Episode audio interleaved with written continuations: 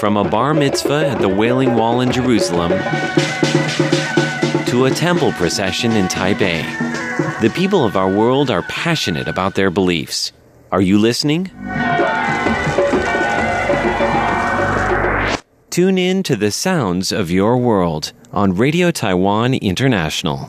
You're listening to Radio Taiwan International, and I am Natalie. So, up this hour, we have Ear to the Ground, hosted by Andrew Ryan, and also Jade Bells and Bamboo Pipes, brought to you by Carlson Wong. But first, join us for Here in Taiwan.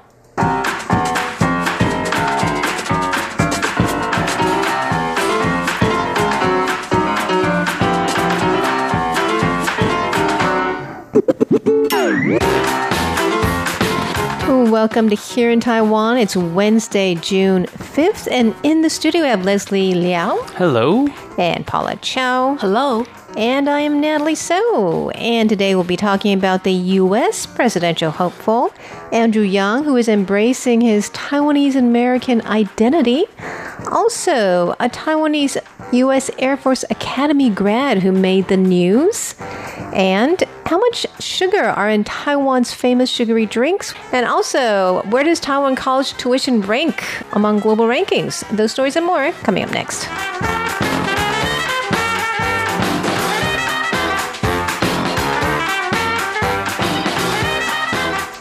Okay, well, let's start off with um, Andrew Yang.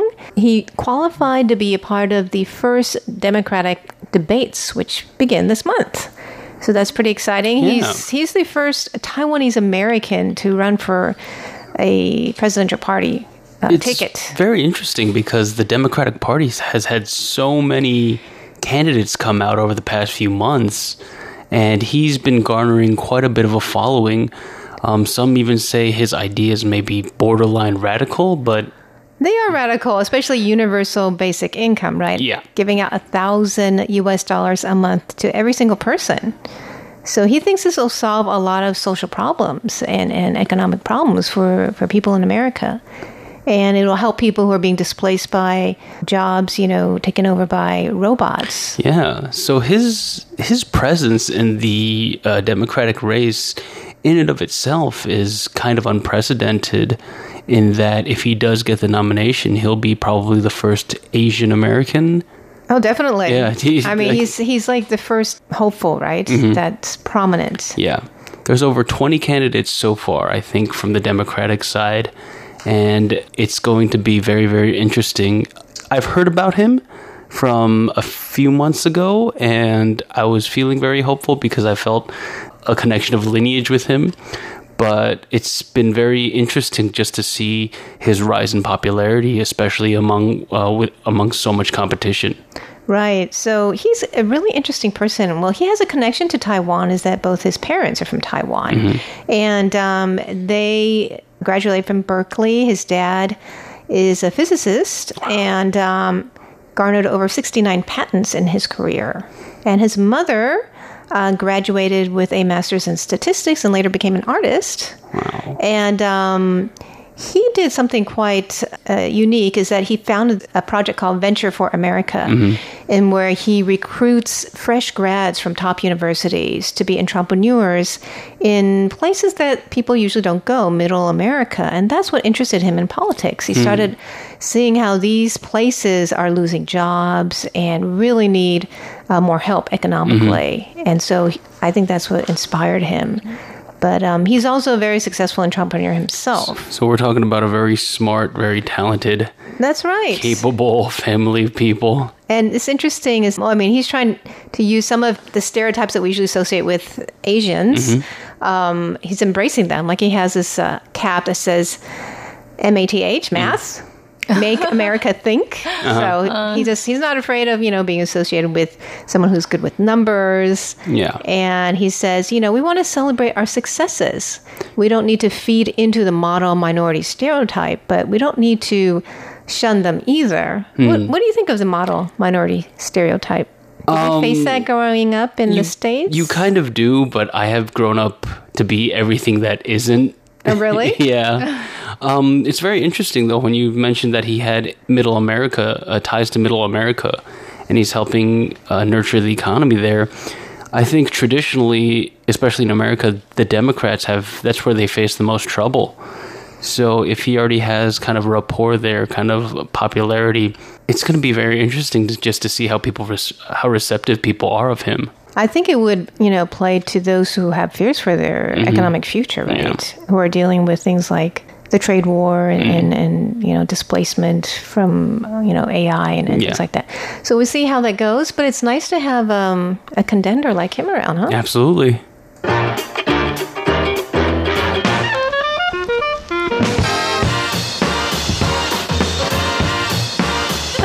Leslie, tell us about this uh, Air Force Academy grad. Yeah, so um, probably a few days ago, there was a picture circulating on Instagram, uh, first spread here by our president, Tsai Ing wen. And it, she shared it to her Instagram, and it was a photo of President Trump with a bunch of graduates from a military academy. And it said, on it, it said, um, find the important point. Now, the important point was off to the left side of the picture was an, a Taiwanese flag. Ah. And what, what it turns out what happened was this President Trump was at the United States Air Force Academy graduation, and one of the students graduating in that class is actually from Taiwan.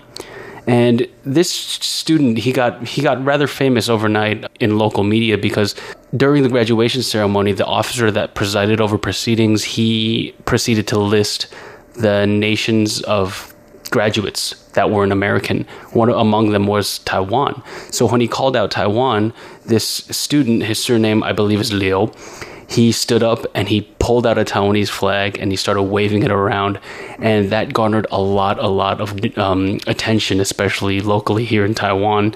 People went went crazy for it. And what's very interesting is when the officer recognized Taiwan, he explicitly said foreign nations. And as you know, maybe perhaps over the past few months, uh, the idea of Taiwan's sovereignty has been put into question very much. So it's always an, uh, an issue that people skirt around, especially in the political field. But there was no ambiguity here.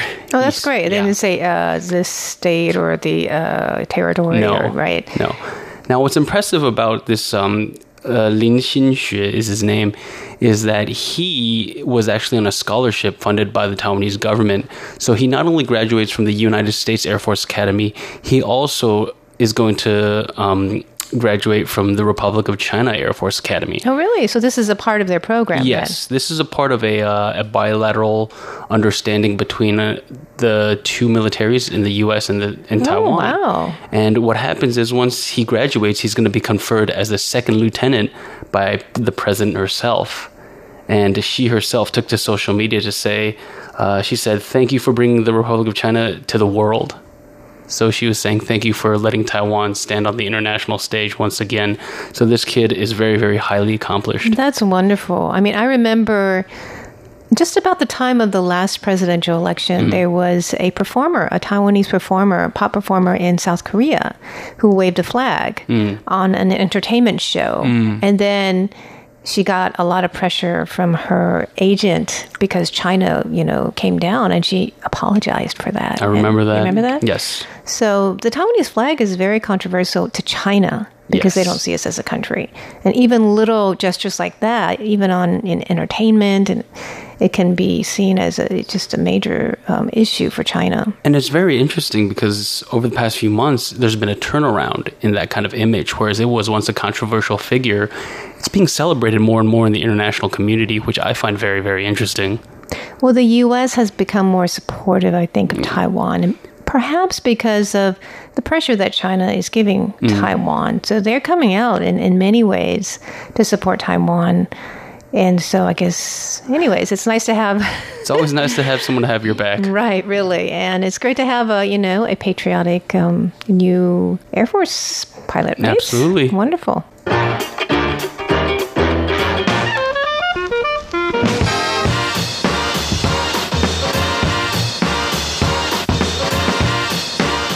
Okay, we're going to talk about what Taiwan is famous for. One of the things is our drinks.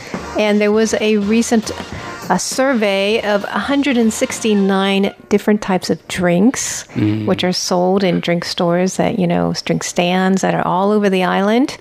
And um, they wanted to check out how much sugar is really in these drinks. So, you know, the thing is, there's actually a lot more sugar than is on the label because they don't count the sugar in the added like tapioca balls and taro and all that kind of stuff. So that means there's probably two to seven times more sugar than what's being recorded out there. And there's already a lot of sugar than uh, going into these and, and being made public. So, what do you guys think was the highest sugar content um, drink? Are we talking about grams or? Uh, yeah, yeah, and also like what kind of drink? I would say it's something with bubble milk tea. Bubble milk tea is up there, but it's not the highest. Uh, lemon juice. Oh, something with lemon, actually. You know, the things that seem the most healthy actually are not necessarily the most healthy. The highest added sugar content was a honey lemonade Oh, no. with an aloe vera topping. And it had 21 teaspoons, 21. Wow. 86 grams Ooh. of sugar. That all sounds like the food I want to eat when I'm trying to be healthy. I know it does. Because it's it's kind of tricky because because it, the lemon is so sour, you have mm-hmm. to put mm-hmm. in more sugar. Is that right? Okay, that that sounds yeah. you have to off. But know, when you think of that. aloe vera, I don't think of aloe vera as a lot of true. And another second highest is also very surprising: brown sugar smoked plum juice with honey lemonade. So I made tongue. Oh, plum oh. juice. And yeah. I love that stuff. I don't know, is that So that's really high in sugar? Yeah, it has 20 teaspoons of sugar, For how big of a serving? 500 millimeters. Oh my goodness, that's almost nothing. And um, bubble tea, bubble milk tea Mm-hmm. also has the same 20 teaspoons. So I guess how much Coke has? Coca Cola, I want to say seventeen. 13. Really? So when we're having our bubble boba tea, it's a lot That's more crazy. sugar than Coke. Because when So- people, when you drink Coke, or at least when I drink Coke, people are just like, "Oh, do you know how that how bad that is for you? Do you know how much sugar is in there?" And I, you know what? I bet you someone said that to me while they were drinking bubble milk tea. now that I now know, you know what to say to them, right? well, bubble milk tea has milk. Yeah, It's a little more healthier in that way, right? I think milk kind of has its own sugar. It's got like you can argue And it has tea. tea. Maybe yeah, there's a little bit of health in that. I mean, Coke just seems like sugar, chemicals, but there's more sugar. Right. There's no flavor in the natural occurring flavor in the world that's be like, oh, that's that's Coke. Well, for your health, maybe we should, you know, stop drinking those sugary drinks. Yeah, I mean, Drink it's a big water thing. only. It's a big thing in Yeah. Taiwan. People drink them all the time because they're delicious and they're all over the place. And you do you know why sugar is so bad for you? Well, it's linked to a lot of diseases like heart disease, cancer, diabetes, fatty liver. It also um, makes drains your energy and it promotes weight gain, among other things. I hear it speeds up aging as well. Oh yes, that's right. So a lot of reasons to cut down on sugar. that's very good to know.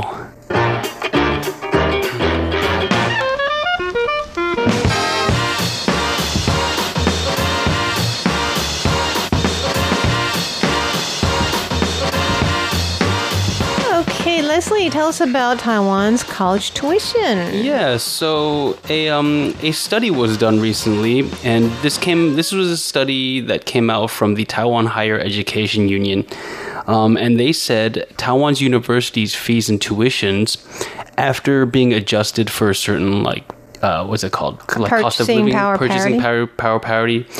Taiwan's tuition is actually the 14th most expensive in the world. That's surprising because I always thought it was so cheap. Yeah, you always think so, right? But I guess if it's compared to local income, Uh, yeah, our local incomes are pretty low too, so yeah. So it's 14th highest, and um, it says actually they compared the Taiwan's average university tuition uh, to the world's richest 100 countries according to GDP. Now, what happens is this means that Taiwan's university tuition averaged 6,218 US dollars higher than average. That's quite a lot then. The global average is 3,055 US dollars. And so Taiwan's uh, tuition is ki- is pretty up there when it comes to oh and and and, and I I've never been went to school here. I mean, I went to school in the states where I mean It's sky high in the States. in compar- in comparison America's number 5 in the world. It doesn't say what the top one was, but it, it is sky high in the states. I remember whenever people ask me about moving from Taiwan to the states, I'm saying just look up the tuition first before you make any any rash decisions. It's almost interesting because uh, the government, some people, the Youth Action Committee, pointed out that uh, Taiwan's government budget, look, the budget only accounts for 0.68 percent of GDP when it comes to education, whereas the average is 1.32 among the same countries that were compared. So comparatively, we're spending less on education, and education costs more. Now, people focus on saying it's not just about a high, an expensive education, but also it also has to be good quality education, which is difficult because education, for the most part, part is kind of intangible.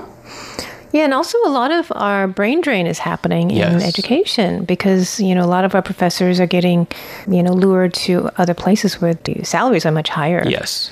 So that's another problem as well. It is a problem because I think um, it used to be uh, college graduates. They, you know, went to the states to receive to get higher education, but now more and more high school graduates they go to the, um, North America or Europe to you know, to get a college education. Interesting. right? So we're losing our college graduates here too, college students. So, well, hopefully Taiwan will continue to work on the quality of education, right? We hope so because we do have, I, I believe, National Taiwan University is a very respected and prestigious, well-ranked school.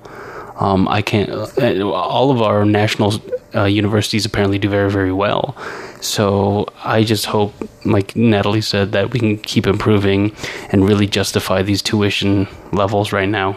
yes, and Paula, you had some stories about some elderly who are upgrading their education, right? Right. Um, a 95 year old man um, graduated from Chinese Culture University. Well, he got a PhD degree.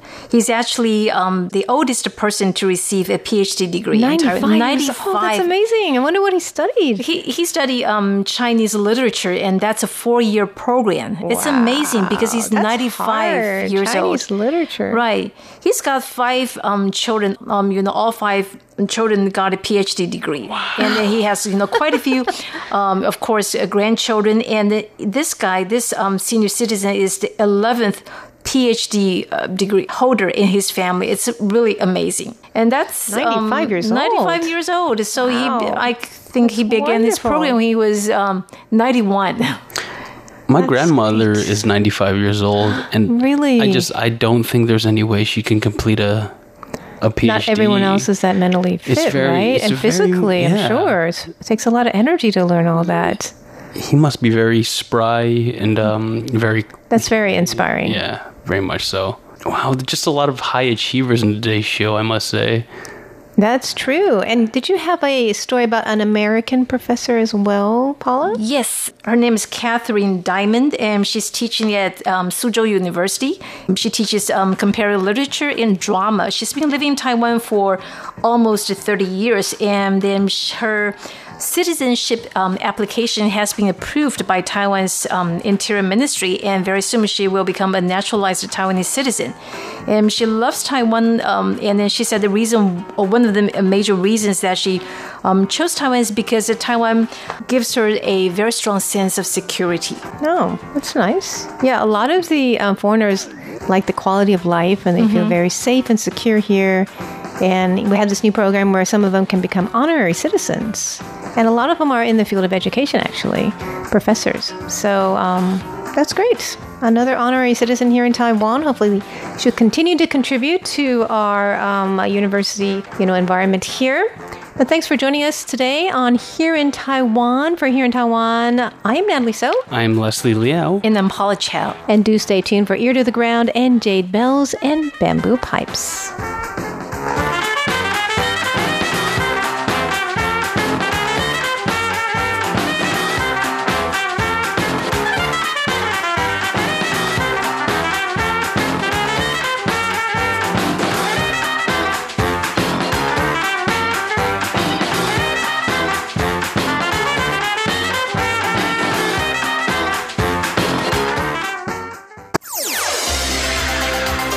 Listening to Radio Taiwan International.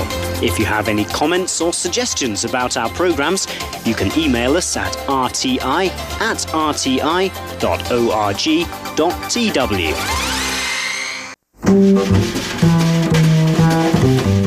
Ancient Chinese history can seem so distant, but sometimes an image, an idea, or even a sound can bring it right into the present.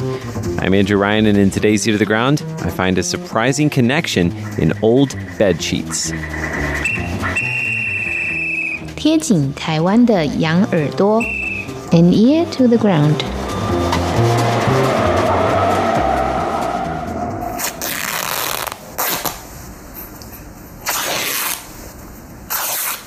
Now, I'm guessing you figured out what that sound is based on my introduction. Yes, those are bed sheets, and yes, they are being torn into shreds. And if you listen carefully, you can hear me laughing in the background.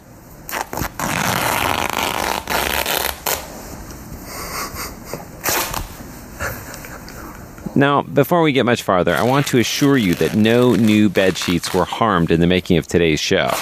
No, my friend's bed sheets were getting pretty old and they'd already ripped. It was still early in the morning. If you have really good ears, you might even be able to pick out the sound of the coffee maker in the background. And the reason why I recorded this sound is because it's just so satisfying. I'm always looking for unusual sounds, so when Leo emerged from his bedroom that morning ripping his sheets, I jumped into action and captured the sound. Unfortunately, I did capture the hilarious look on his face, a mixture of mischief and mock surprise. And when he was done, he pointed me in the direction of a story. Thank you. It's pretty ridiculous, he says. Now, he's forgotten who it was, but there was a concubine back in ancient Chinese history that liked to hear a very specific sound. Ripping silk. The sound of ripping silk. He says we should look it up on the internet. It should be easy to find. After all, he says, if a guy like him, who wasn't that studious in school, has heard of it, then it's probably common knowledge. So I Google it concubine, ripping silk, and seconds later, I've got my answer. Meishi was her name, or some say Moshi. She was the concubine of King Jie, the last ruler of the Xia dynasty, which stretched from 2070 to 1600 BCE. Now, according to history books, both Meishi and Jie of Xia were pretty terrible people. Jie was cruel and oppressive, and legend has it that Meishi was the reason for the fall of the Xia dynasty. In fact, she was one of three famous concubines who were blamed for the fall of their respective dynasty. The other two dynasties were the Shang dynasty and the Western Zhou. But you and I both know that it's a bit silly to blame it on a concubine. Clearly, the men in ancient times were the ones with the power. But the other things that the historical records say about Meishi are also fascinating. There's a book from the Han Dynasty in the year 18 BC called Lienü Zhuan biographies of exemplary women written by a scholar named Liu Xiang. He describes Meishi as beautiful but lacking in virtue. She wore a sword on her belt and a man's cap. Jie would put Meishi on his knee and listen to her speak, and he was so entranced by her that he created a lake and filled it with sweet wine. It was so big that boats would travel across it. 3,000 men would lie on the banks of the river and slurp up the alcohol to the beat of a drum like cattle drinking from a pond. And when they'd had too much to drink, they'd fall in the lake and drown. And Meishi and King Jie would laugh at the entertainment. And of course, we can't forget Meishi's fascination with the sound of tearing silk. The king would order his attendants to bring out bolts and bolts of shimmering silk to tear for her amusement. Now, I can't imagine luxuriating in the sound of destruction, especially of something like silk, which is so difficult to make. Shout out to the silkworms. But when it comes to my friend's old bed sheets and the goofy look on his face while he shreds them into rags for another use, yeah, I can definitely get on board with that. With an ear to the ground, I'm Andrew Ryan.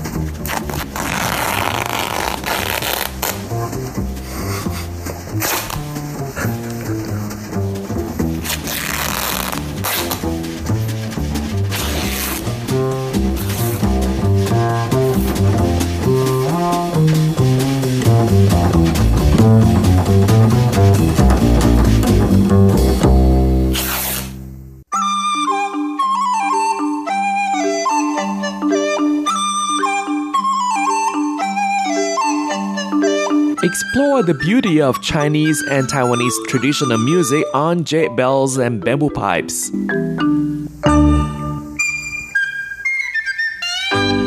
Hello and welcome to this week's Jade Bells and Bamboo Pipes. I'm Carlson Wong in Taipei, and on today's show, we'll feature the dynamic world of Yim Hok Man, and we'll listen to his live performance with the Hong Kong Chinese Orchestra. And the first piece is Drums East, Drums West.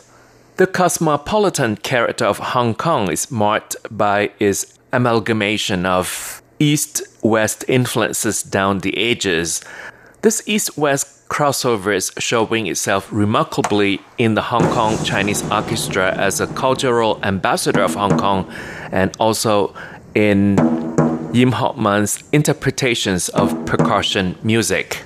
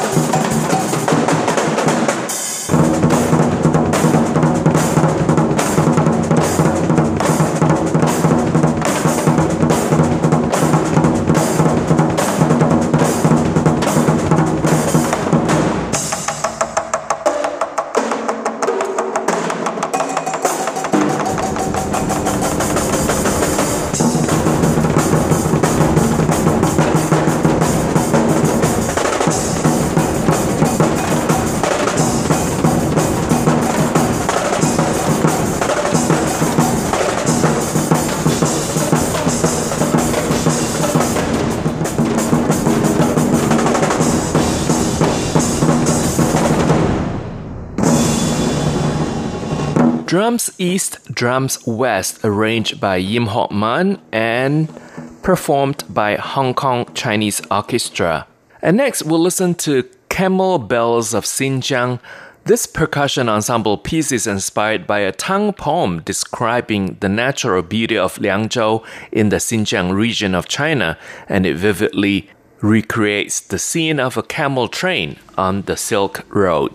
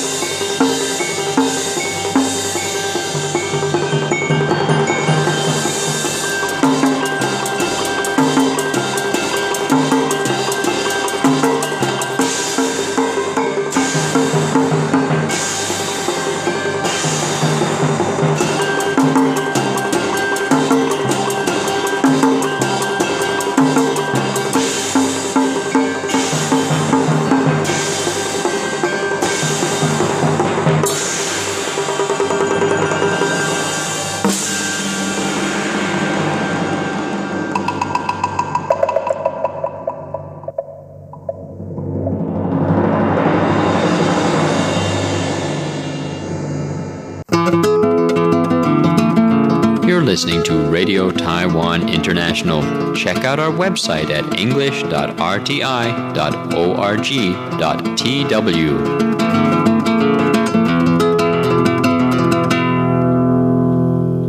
And again, you're listening to Jade Bells and Bamboo Pipes. I'm Carlson Wong, and today we feature the dynamic world of Yim Hok Man. Yim Hok Man is an internationally renowned percussionist. A native of Hebei, he was born in Tianjin and grew up in Beijing. During the 1990s, Yim Hok Man took part in many music and arts festivals, including performing at the Hong Kong Arts Festival giving a solo recital at the Macau International Music Festival, and so on. Yim Hok Man was named Artist of the Year 1999 percussion recitalist by the Hong Kong Artists Guild.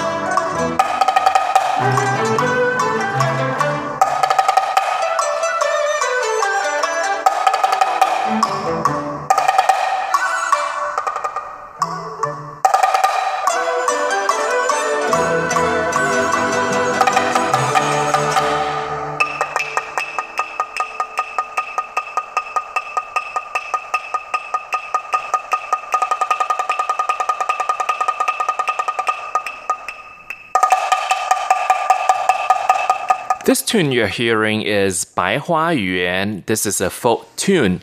And the music belongs to the subgenre of Sunan Shifang Gu and is a folk music suite comprising Chinese wind and percussion instruments. Structurally, Sunan Shi Fang Gu come in three formats depending on the number of drum solo sections in the piece. There may be three sections, slow, moderate, and fast, two sections, slow, fast, and moderately fast, or one, fast only. Bai Hua Yuan belongs to the last one with only one drum section, but is not made up of one single piece.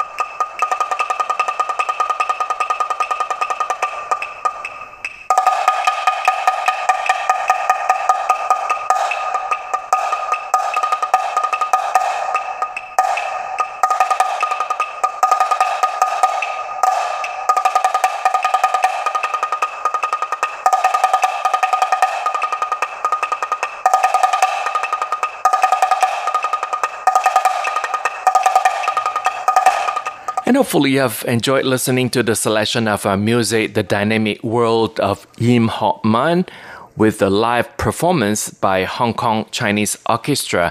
Thank you for listening. For comments and suggestions, please write to PO Box 123-199 Taipei, Taiwan. And our email address is rti at rti.org.tw. RTI again is short for Radio Taiwan International. I'm Carlson Wong. Once again, thank you for listening. I'll see you next week. And take goodbye.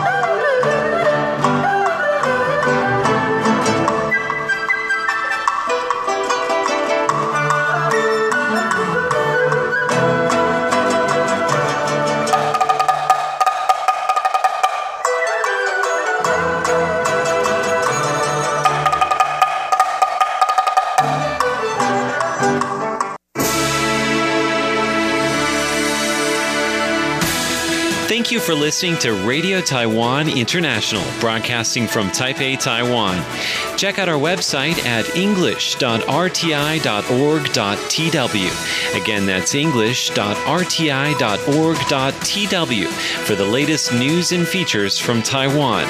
You can also listen to our programs and watch videos as well. Our 60 minute English language program can also be heard every day at the following times and frequencies. In southern China and South Asia from 1600 to 1700 UTC on 6180 kilohertz. Again, that's in southern China and South Asia from 1600 to 1700 UTC on 6180 kilohertz. And in Southeast Asia from 0300 to 0400 UTC on 15320 kilohertz. Again, that's in Southeast Asia from 0300 to 0400 UTC on 15320 kilohertz. We'd love to hear from you. Please send your comments to PO Box 123 199, Taipei, Taiwan. Again, that's PO Box 123 199, Taipei, Taiwan. Or send an email to rti at rti.org.tw. Again, that's rti at rti.org.tw. Also, visit us on Facebook. The address is fb.me forward slash Radio Taiwan International. Once again, on Facebook, we're located at fb.me forward slash Radio Taiwan International for videos, photos, and news of interest from Taiwan. Thank you once again for listening to Radio Taiwan International.